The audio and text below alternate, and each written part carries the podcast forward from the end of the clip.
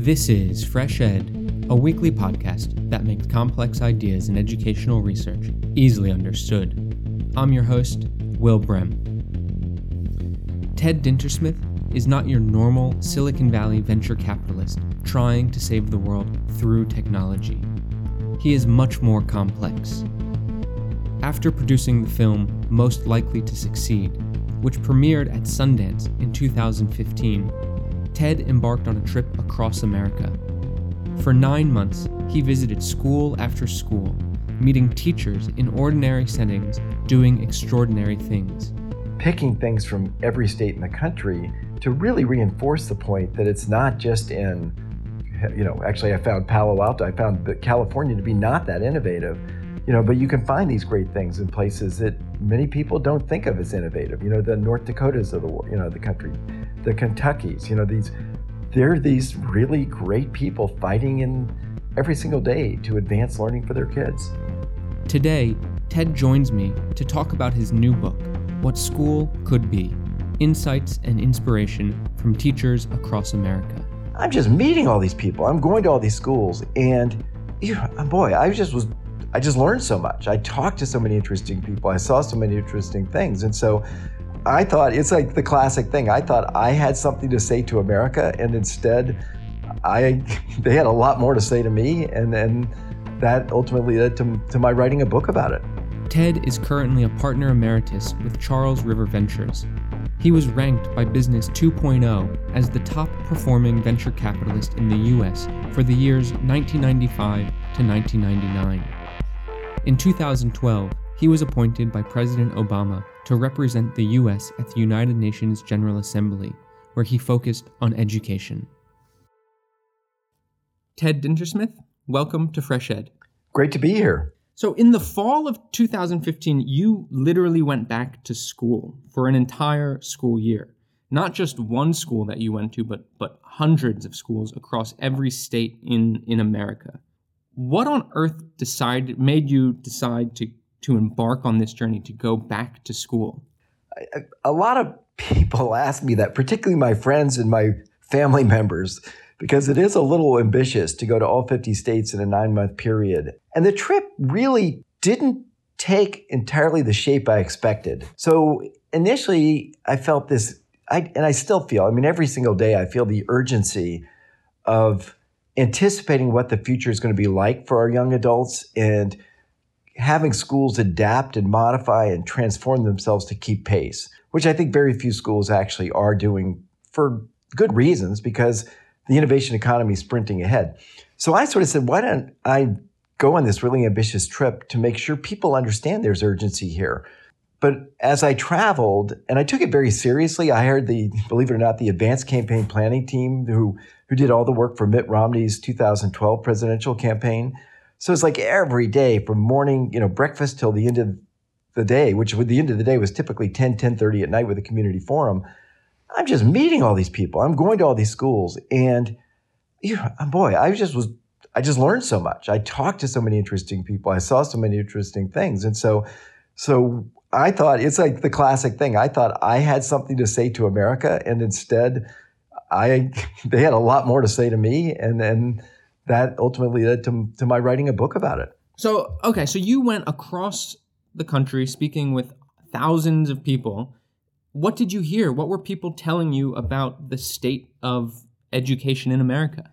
Well, there's just a million different perspectives on this, and you realize how incredibly complicated and intertwined our education system is with schools subject to all sorts of external forces, you know, state legislators, school boards, college admissions, parents, real estate agents, on and on. There are a million different things that come into play when it comes to the decisions that get made in schools.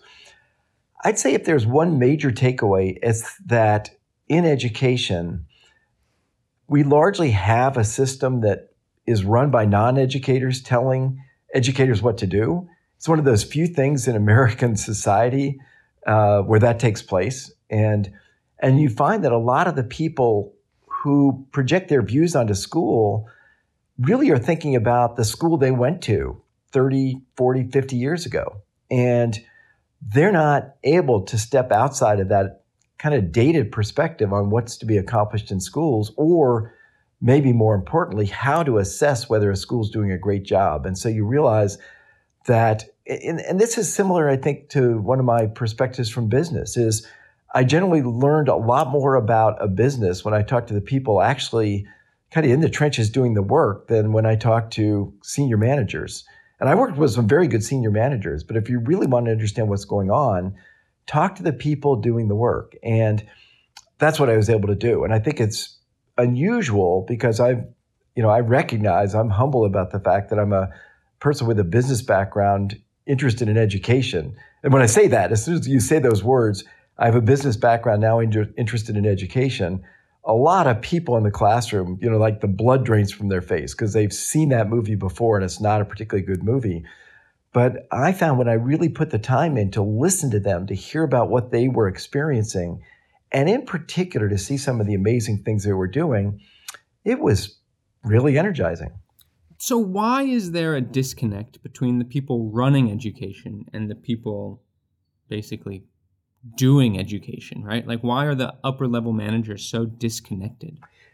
Well, in my book, I talk about this, and it, and the common denominator, and it's not 100%, nothing ever in life is 100%, but a lot of the people that make their way to the top of these bureaucracies, you know, states, federal, you know, two things. One is they generally have very strong academic credentials. So school work for them, they expect it should work for everybody. They have no beef with the fact that they, you know, got into uh, an elite undergraduate school and then went on to get their PhD from Harvard and the Graduate School of Education. So they are fundamentally aligned with the process of school.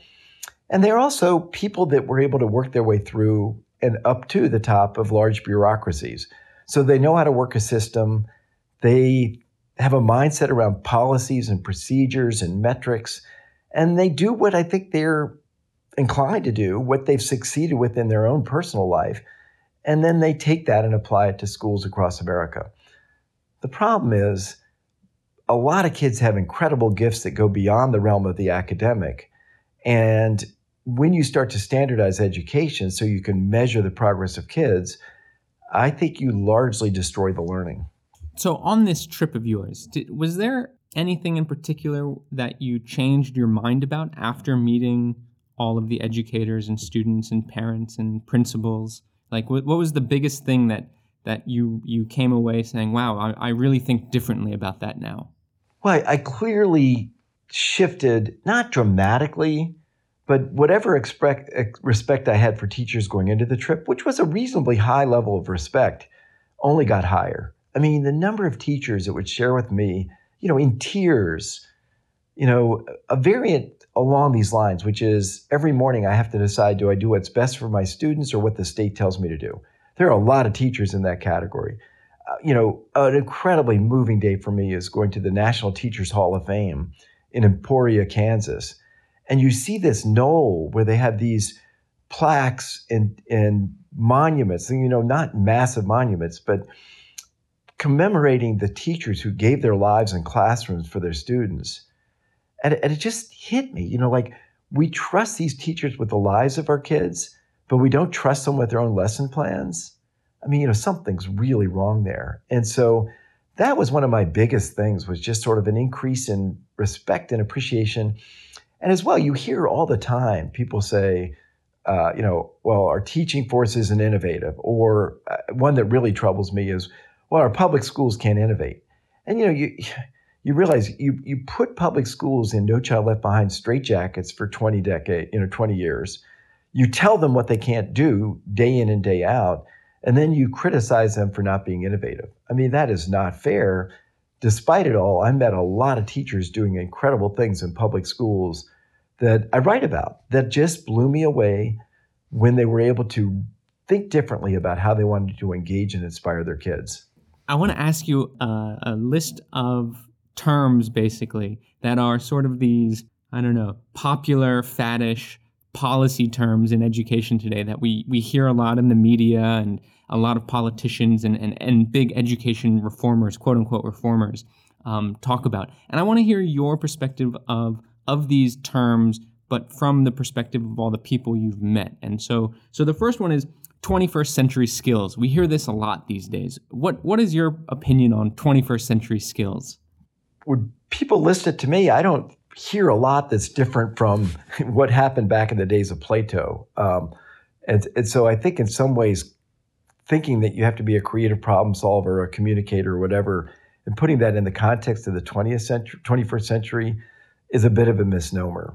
What about college ready? You know, this one to me is, and I pointed this in my book as one of the biggest factors impeding innovation in our K through 12 schools and disengaging so many students. And, and honestly, lots of the college ready content is uh, not of intrinsic interest to kids, is not terribly relevant to adults, and is largely baked into a system because it's easy to test. And so I feel like we need to step back and say we have gone dramatically overboard in pushing college ready onto the agendas of our particular middle school and high school kids.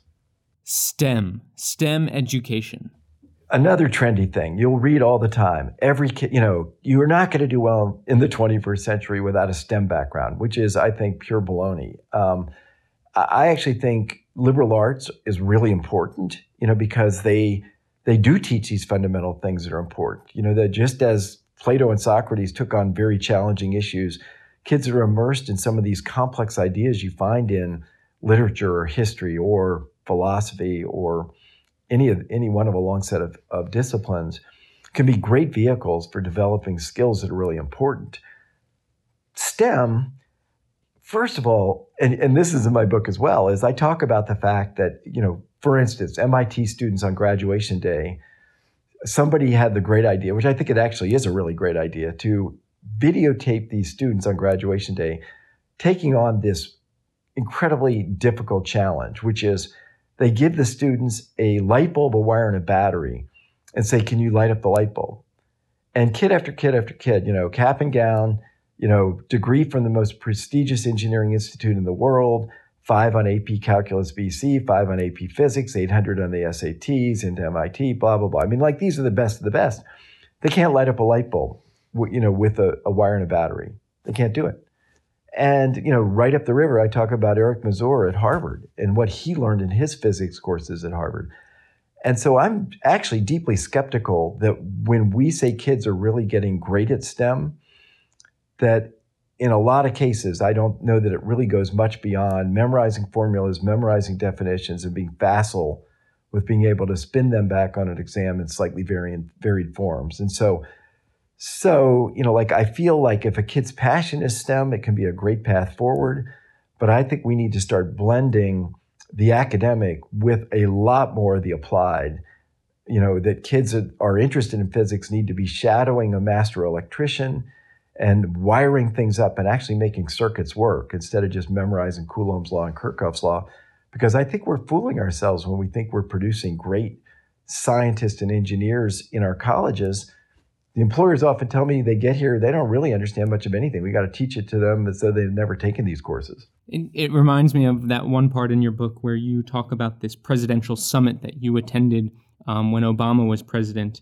And there was all sorts of discussion all the way up to the Secretary of Education um, about calculus. Yep. As you know, calculus is the thing we need to uh, put back into the curriculum and get more kids taking calculus. And you know, so why why is that sort of this narrative that reaches all the way up to the the highest levels of policymakers? Well, I put it back on the policymakers, the people that say things like that and don't know what they're talking about.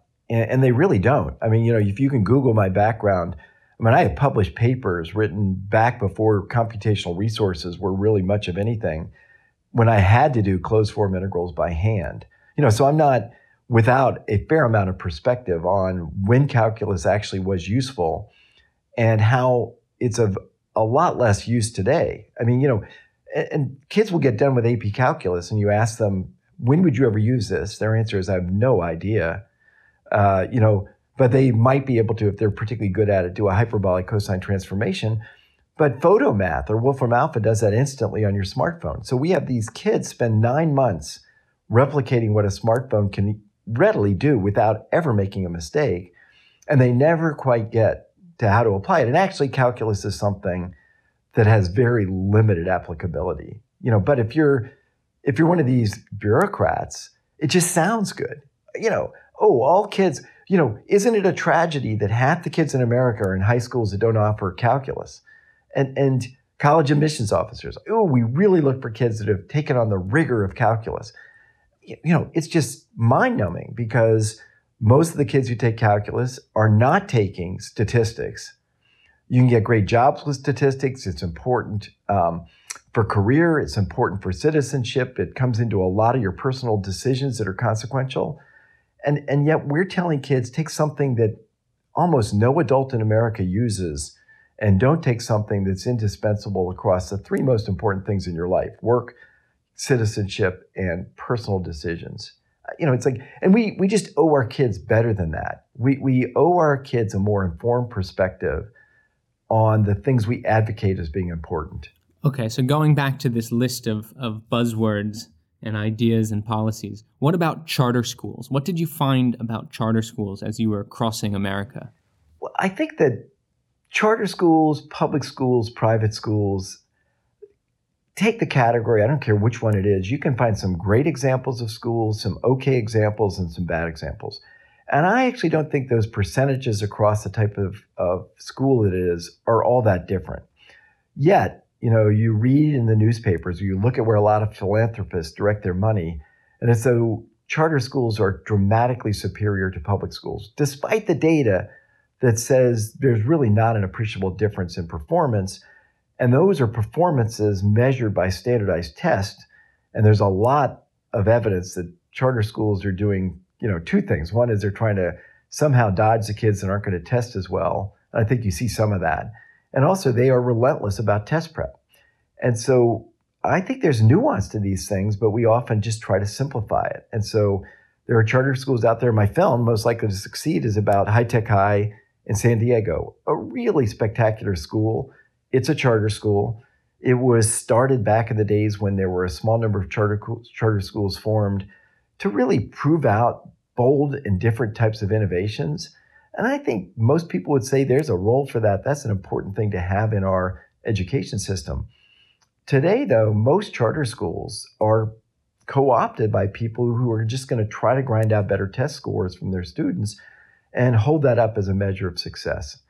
And I think it's such a shallow view of things that that you know we just again we need to think harder when millions of kids' lives are on the lines with the policies and decisions and the massive amounts of funding we direct to schools, you know, are, are tied to things that just don't reflect careful thought. So on your trip, you, I mean, when I read your book, it is very, it's much more optimistic than I actually um, imagined it would be before I started reading. Um, and I, I want to get into some of that optimism about, you know, there are many schools and systems in America that are basically doing everything different than what you're just talking about before. You know, I mean, they're not trapped in this old way of thinking, and there are many educators trying their hardest to to innovate within the constraints of the system that that exists. So can you tell me a little bit about, you know, the inspirational features of some of these schooling systems and and you know, what what do these really innovative schools look like that you you visited and and and met the teachers and students who who attended? Yeah, and it's it's so interesting because one of the the challenges I faced in writing the book, and I hope I met it, is that the specifics of the things that blew me away, you know, when you looked at exactly what these kids were doing, there was no rhyme or reason. They were really quite different. Um, but there were general principles that under undergirded them that really made the difference between, you know, a kind of a same old, same old classroom where kids, you know, just kind of go through the motions and and the occasional question is, will this be on the test? Versus these classrooms, these schools, these even out of school settings where kids are just racing ahead. You know, the learning is deep and retained and jo- joyful. And you just sort of say, man, they have got this. And which is why I found the whole trip so inspiring and why I think um, and, and, remain deeply hopeful that that we're going to make enormous progress in, a, in you know in a relatively short period of time because we don't need to invent what works. I mean, it's being done.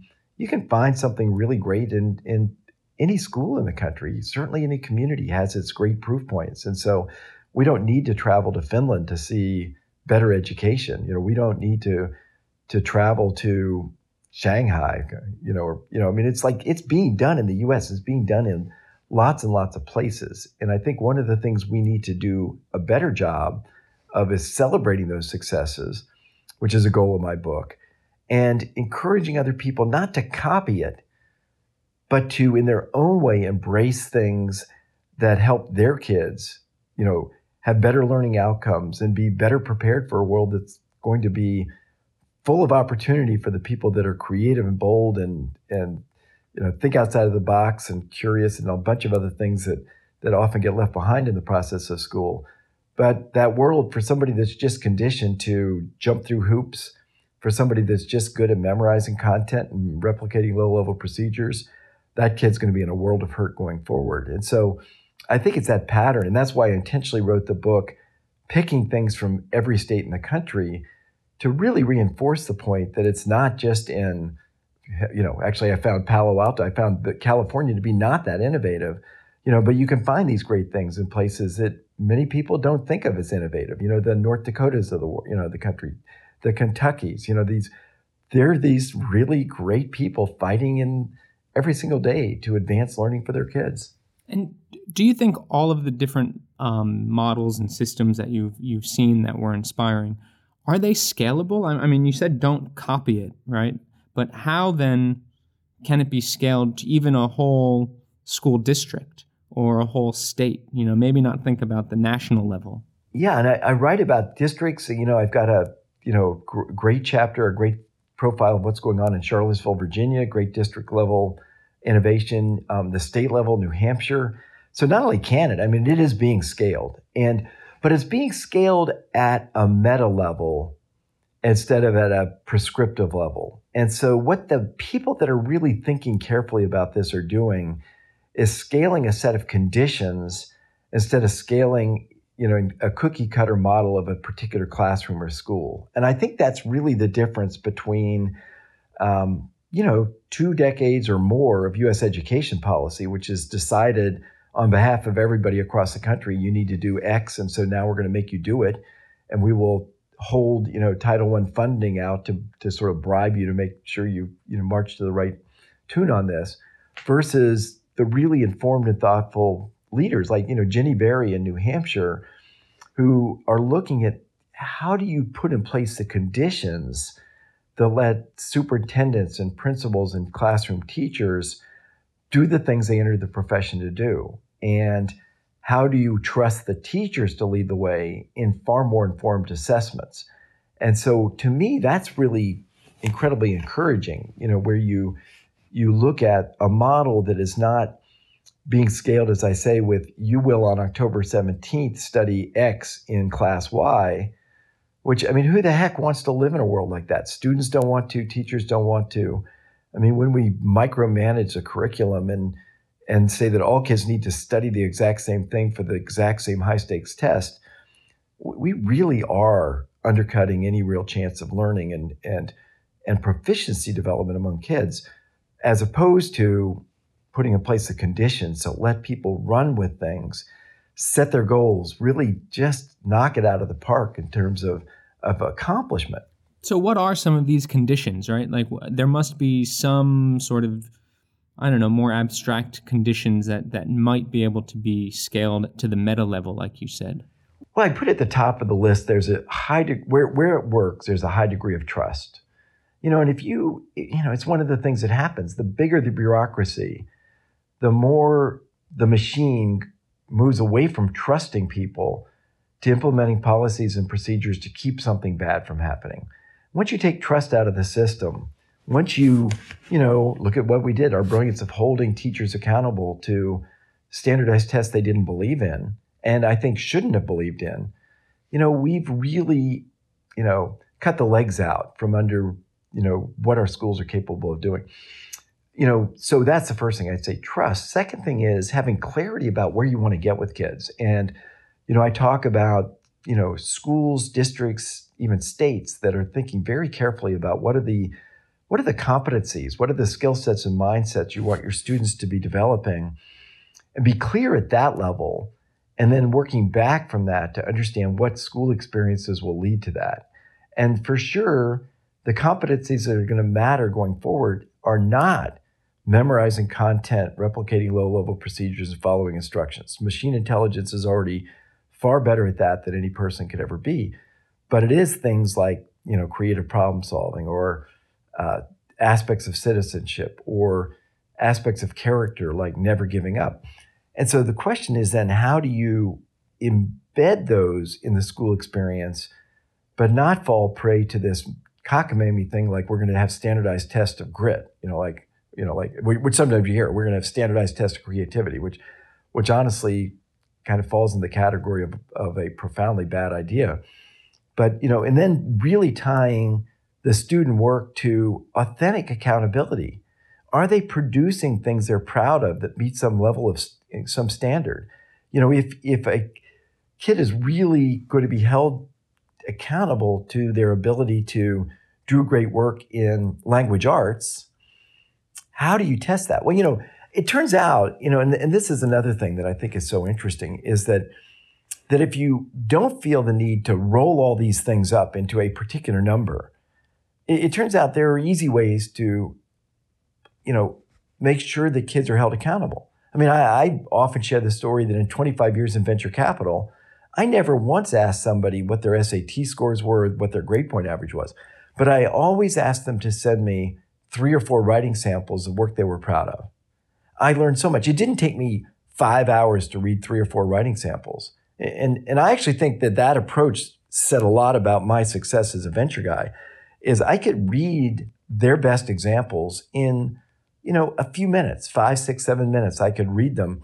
And if they were interesting, I could pick up the phone and talk to them and say, you know, of the things you sent me, the third one really struck my interest. Tell me more about it. Ask them some questions. If it was really their work, if they really mastered it, they had great answers. And so, so you think about something like the SAT essay question, right? I think this is so telling is that for 12 years, the College Board gave essay questions on the SAT. It's actually something really useful to do. You know, a kid has no proc, you know, no help from any adult. They can't anticipate the topic. There's a proctor. You really get to see the kid's own writing. If they had just said, for all applications, admissions officers, if you want to see an, an authentic example of the kids' work without coaches, without parents, without tutors, click on this and you'll see their essay. They didn't do that. No, they said, we got to put a number on it. And so they ran these essays through these, you know, out of work people they'd hire off of Craigslist who in interviews will say, I didn't even read the words, I just scan it. People have debunked it by taking great writers and having them write sheer nonsense and getting a 750 to an 800 if they just were, you know, five paragraphs, four to five sentences per paragraph, invert the sentence structure, introduce some vocabulary words that, you know, that are unusual or challenging bingo, 750 to 800. And you realize like we obsess about rolling it up into a few numbers when we're really letting the, the, the easy measurement tail wag the learning dog. And so, like New Hampshire, there are digital portfolios with these students. Teachers lead the way in authentic assessments, but they can be audited. So, if you're school board and your school is saying most of our kids are doing anywhere from well to outstanding in these areas, you can say, I want to look at 10 at random portfolios, see for yourself. They, teachers cross check each other. To me, that's far better in terms of getting kids to work on authentic, you know, projects and essays and, you know, that value creativity, that really do align with developing skills that matter with a thoughtful assessment system or assessment framework, as opposed to boom, high stakes tests, they're generating multiple choice or formulaic essays. Somebody somehow turns them into a number. And then when they go up 0.7%, everybody says great. And when they go down 0.3%, everybody says the bottom's falling out. I mean, it, it really makes no sense. America is sort of known, maybe in a more negative way, um, for having very different funding levels between schools um, based on these property taxes uh, and then also deeply segregated schools, even after um, Brown versus the Board of Education. H- how do you think America is going to be, or do you think America is going to be able to overcome some of these race and class divisions that we find in schooling? Yeah, it's a huge issue. And, and I talk about being, you know, two different schools 10 miles apart in Mississippi. And, you know, it's just night and day. One is in a building that anybody would, would probably say should be condemned. And the other one had, you know, just football fields, fields plural, you know, practice fields, the main stadium. I mean, it's just the most beautiful place in the world you can imagine. And you find that all over America. I'm not picking on Mississippi, is that it's it's almost anywhere you go, you can in 10, 15 miles, you can find two schools, particularly if you're in a urban suburban area, you can find two schools in close proximity with dramatically different amounts of budget, you know, funding. And it's really this, you know, um, Rodriguez versus the San Antonio decision more than Brown versus the board that drove all that because local property taxes tell the story. And that's a very difficult gap to get people to face up to because the ones with the clout, the ones with the power, you know, are the ones that, you know, have their kids going to the, the better resource schools. And so it's a huge issue. But then then we take something that's an enormous challenge and we make it that much worse. Because if you look at the data on how much time kids in the under resourced schools spend doing worksheets, I mean, that's their day. They're doing worksheets round the clock. They're giving material that they have no interest in, material that we can't really explain how it will ever matter to them in life. You know, we block them from getting a high school degree because they can't pass algebra two. I mean, you know, like, you know, I got a PhD in math modeling from Stanford, and, and I'm not sure in my career I ever used anything from algebra two. I mean, you know, like it's just really astounding the things we pile up that block kids from getting a high school degree because nobody ever steps back and thinks about it. And so, so what I found, which gave me encouragement, actually quite a bit of encouragement, is when the heart and soul of school was far more aligned with challenges that were messy and ambiguous and connected with the real world, where it wasn't clear what you needed to do to get an A, where you knew you were going to fail multiple times and had to just just keep coming at it, where you know where it required real out of the box you know out of the box thinking. That you know again and again people would tell me, oh my gosh, you know the the, these underperforming kids, the at-risk kids, the kids that we've sort of viewed as being not on the right side of the bell curve, they actually blow us away when they're doing something they care about. And oftentimes the really rich, you know, micromanaged kids fall apart when they're given that kind of ambiguity. I mean, they paralyzed, they're paralyzed when they think they might fail. And so it it suggests this view that we could better prepare all kids by connecting more of their school experience with taking on, you know, creating and carrying out initiatives that in one way, shape, or form make their world better, that that do have lots of ambiguity and lots of messiness and lots of challenge with them. That's actually better preparation for them later in life and starts to make real progress in reversing that achievement gap. So when I was finished reading your book, I kind of I was left feeling, to be honest, that that a lot of what you were saying is about education is really for getting children prepared to to enter a workforce that is going to look radically different in the future than it does now.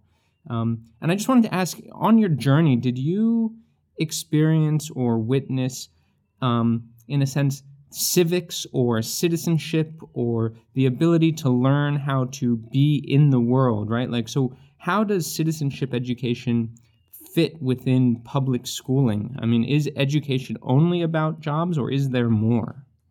Yeah, and you know, I do write a lot about school experiences where kids are connected to the world and in different ways making their world better. And in some of those ways, it's directly aligned with a career path. And and that's important to me. I mean, I feel like we have given a kid an enormous gift if they come out of high school with the skill set to directly get a job that pays well above the minimum wage. And, and by the way, I think that's doable for most kids in school in America today in their K through 12 years. And, and, you know, so as opposed to spending the entirety of K through 12 on college ready, which means that the kid leaving high school really has to choose between a crap, a, a lousy minimum wage job or college. They pick college you know, the math on that is pretty dreadful with, you know, only half finishing in six years or less. And then of those that finish, only half of those get any kind of a job we normally associate with a college degree. So it's sort of like you start down the four year path, four year degree path, and it's one chance in four in a reasonable time frame, at least the kind of job everybody thinks it guarantees. And of those kids, of no matter who they are, you know, 70% are taking on substantial amounts of student loan debt. And trying to pay off student loan debt if you don't have a very good job is is a nightmare. And so, you know, I look at that and so I feel like in a ruthless economy and and people need to try I mean if they do, Google me, you know, like I know a lot about innovation. Uh, people need to really recognize the fact that machine intelligence is just advancing at a blistering pace. And, you know, I tell this story about uh, the team that went and got funding at Google for the driverless car, which is now, I want to say, maybe eight years ago. And so they put their careers on hold. They made this big bet on driverless cars. You would think that they would be, by and large, really optimistic about being able to pull it off. And the most optimistic person in the founding group said it would take at least 20 years before we'd have driverless cars. Well, you know, three years ago, driverless cars were three times safer than human driven cars. And so if it's being talked about today, it will be real in 10 years. I mean, it just will be real. So that's why I push so hard for making sure kids have an ability to plug into the economy and, and make their way forward. I don't think, by the way, it's either or. I don't think it's just, and, and actually really celebrate and focus on schools that blend the academics with the career, that learn about electricity by shadowing a master electrician instead of studying Coulomb's law that capture documentaries, you know, that write docu- you know, produce documentaries to capture aspects of their local history. I think there's a way to blend experiences that really give kids a career lift with experiences that get them thinking about intellectual ideas. And that's one of the great roles these teachers play is to say, oh, you're interested in this. What about this? And sort of move that initial interest to something broader and to to really get at the core thing of citizenship. You know, I mean, what's it mean to be a citizen? I, I mean, is it, you know, AP US history, right? AP, what everybody says is the, the, the gold standard for history classes in high school in America is AP US history. You know, it's like less than a class period on the Constitution. I mean, the number of adults that can explain to you anything about the Constitution is, uh, you know, like you're lucky if it's one, one in 50. And, and so we give lip service to preparing kids for citizenship, but I don't think it's happening.